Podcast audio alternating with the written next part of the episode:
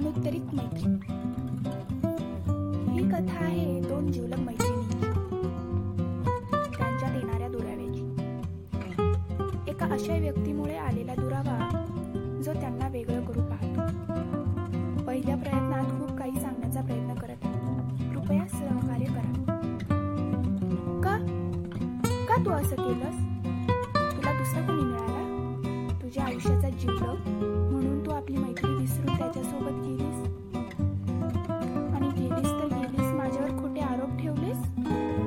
की मला तुझं सुख बघवत नाही? अरे बोलली अस बोलली तर असतीस.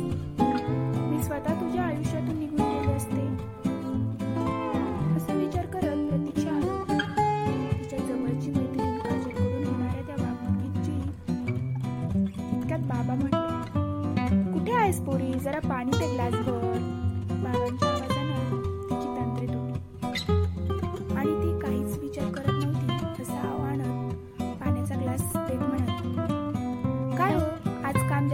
का दुकानात की गिराईक नाहीत बसलाय मगापासून. प्रतीक्षा त्यांच्या बाबांची एकटीच मुलगी. आणि तिच्या दोन भावांना असणारी एकुलती एक बहीण तीही लहान. बाबांचा स्वतःचा व्यवसाय होता. आई होत्या गृहिणी. बाबा होते साधे मात्र आईचा स्वभाव तापट असला तरी होत्या हलक्या मनाने. बाबा म्हटले नाही बघ आज सोमवार. आज कसले आलेत गिराई त्यातल्या त्यात आजचा दिवस जरा बोवारा वाटतो. माणसाचं सांगावं नाही लागत. रोजच धंदा नाही म्हणत असतो. इथं घरात मला बघावं लागतं सर्व तेल मीठ ते भांडे धुण्यापर्यंत. यांना काय लागतंय गिळायला? तेवढ्या ताईला शांत करत प्रतीक्षा म्हणते राहू दे ना ग बसतेस का आता? देतात ना झालं काम म्हणजे. नको आता तुझी बडबड. मला अभ्यास करायचा शांत बस तू जरा. माझा पेपर आहे उद्या. तसं स्वयंपाक मीच करेन म्हणा पण आता थोड्या वेळानं करते. फक्त तमाशा नको मांडू म्हणजे झालं बघ. सगळं काम करून प्रतीक्षा तिची तिच्या आईची तक्रार असायची. हे नाही केलं ते नाही केलं वगैरे वगैरे. हे सर्व करून सुद्धा ती स्वतःचा अभ्यास अतिशय प्रामाणिकपणे पूर्ण करायची. अर्थात ती शाळेत तिसरी हुशार मुलगी होती असणारच की मग? प्रतीक्षा टीव्ही बघत असताना बंद करतो टीव्ही आणि अभ्यासाला बस. तो आला की रागवेल बघ तुला. आई तिच्या मोठ्या भावाबद्दल बोलत होती. इथे एक संशय हा असू शकतो की तिचे पेपर आहेत असे तिने आईला सांगितले. मग टीव्ही का लावलाय? तर मित्रांनो ती तीच डोकं खराब असली की गा तिचं डोकं खराब असलं की गाणी ऐकायची. त्यामुळे लावली. मोठा भाऊ अतिशय तापट स्वभावाचा राऊतच्या उलट स्वभावाचा तिचा लहान भाऊ. अगदी तिच्या जवळचा मित्र म्हणून तिच्यासोबत खेळायचा. पण कुणी त्याच्या बहिणीला बघितलेले तो खपवून घेत नव्हता. घरी दोघांपैकी कुणीच त्यांच्या मित्रांना आणत नव्हते. बहीण घरी असते म्हणून त्यांना कुणी मुलगा घरी आलेला आवडत नसे प्रतीक्षेला सुद्धा कुणी परका मुलगा घरी आलेला ती खपवून घेत नव्हती. जो कुणी यायचा त्याला ती रागातच बघायची. आता हे तिच्या मूळ स्वभावातच होते.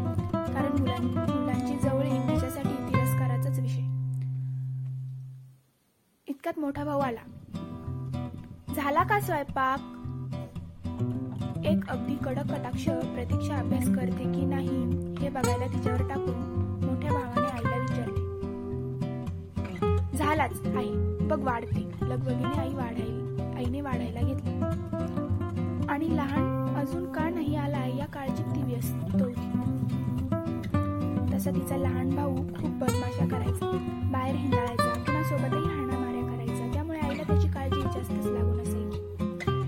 आई जेवायला वाढ की ग? खूप भूक लागली आहे.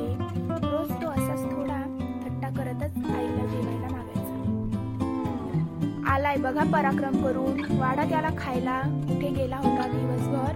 गिळायला यायला बरं आठवतं रे तुला घर? नाहीतर दिवसभर बाहेर असतोस. लाज वाटते का जरा? फुकट गिळायला? मोठा भाऊ स्वतःचा शिक्षणाचा खर्च भागवा भागावा म्हणून का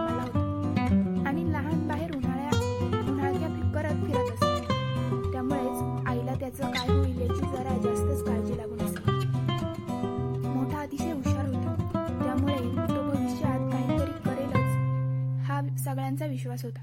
प्रतीक्षा तर होतीच हुशार आणि दिसायला जरी सावळ्या रंगाची असली तरी चेहऱ्यावर एक तेज असायचं नेहमी पण तिला तिच्या सौंदर्याची जाणीव अजून तरी कुणी करून दिलेली नव्हती.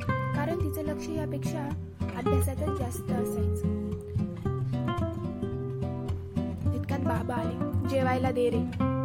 आईचा पारा नेहमी बाबांवर चढलेला. म्हणून बाबा नेहमी प्रतीक्षाला जेवण वाढायला सांग दुकान फारसं चालत नसल्यानं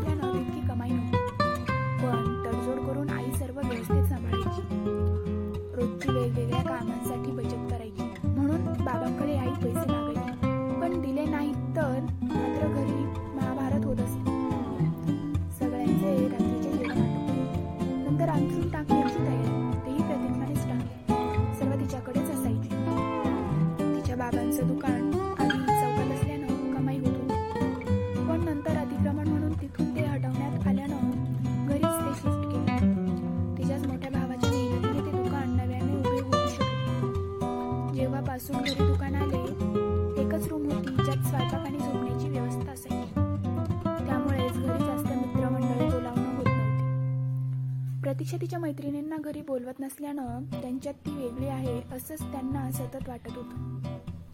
ती कुणाला घरी बोलवत नाही कुणाला खायला विचारत नाही अशा सतत तिच्याविषयी त्यांना तक्रारी असायची. प्रतीक्षाचं सुद्धा बरोबर होतं. एकच कमावणारा व्यक्ती घरी असला की असेच सोसले कसे पूर्ण करू शकणार होती ती? ती सहसा त्यांच्यात मिसळतच नव्हती. एक मैत्रीण होती ती म्हणजे काजल. जी होती म्हणायला जीवलग.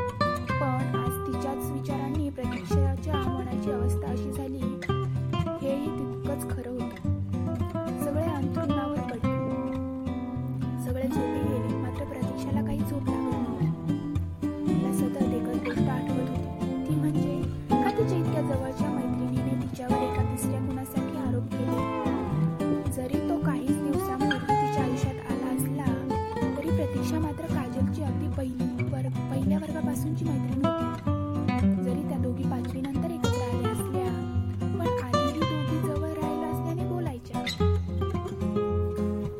तिने असं का केलं असेल याच प्रश्नात ती होती. आणि आधीचे दिवस तिच्या डोळ्यासमोर आले आता नेमकी काय भानगड ते आपण बघणार आहोत? म्हणून भेटूया पुढच्या भागात.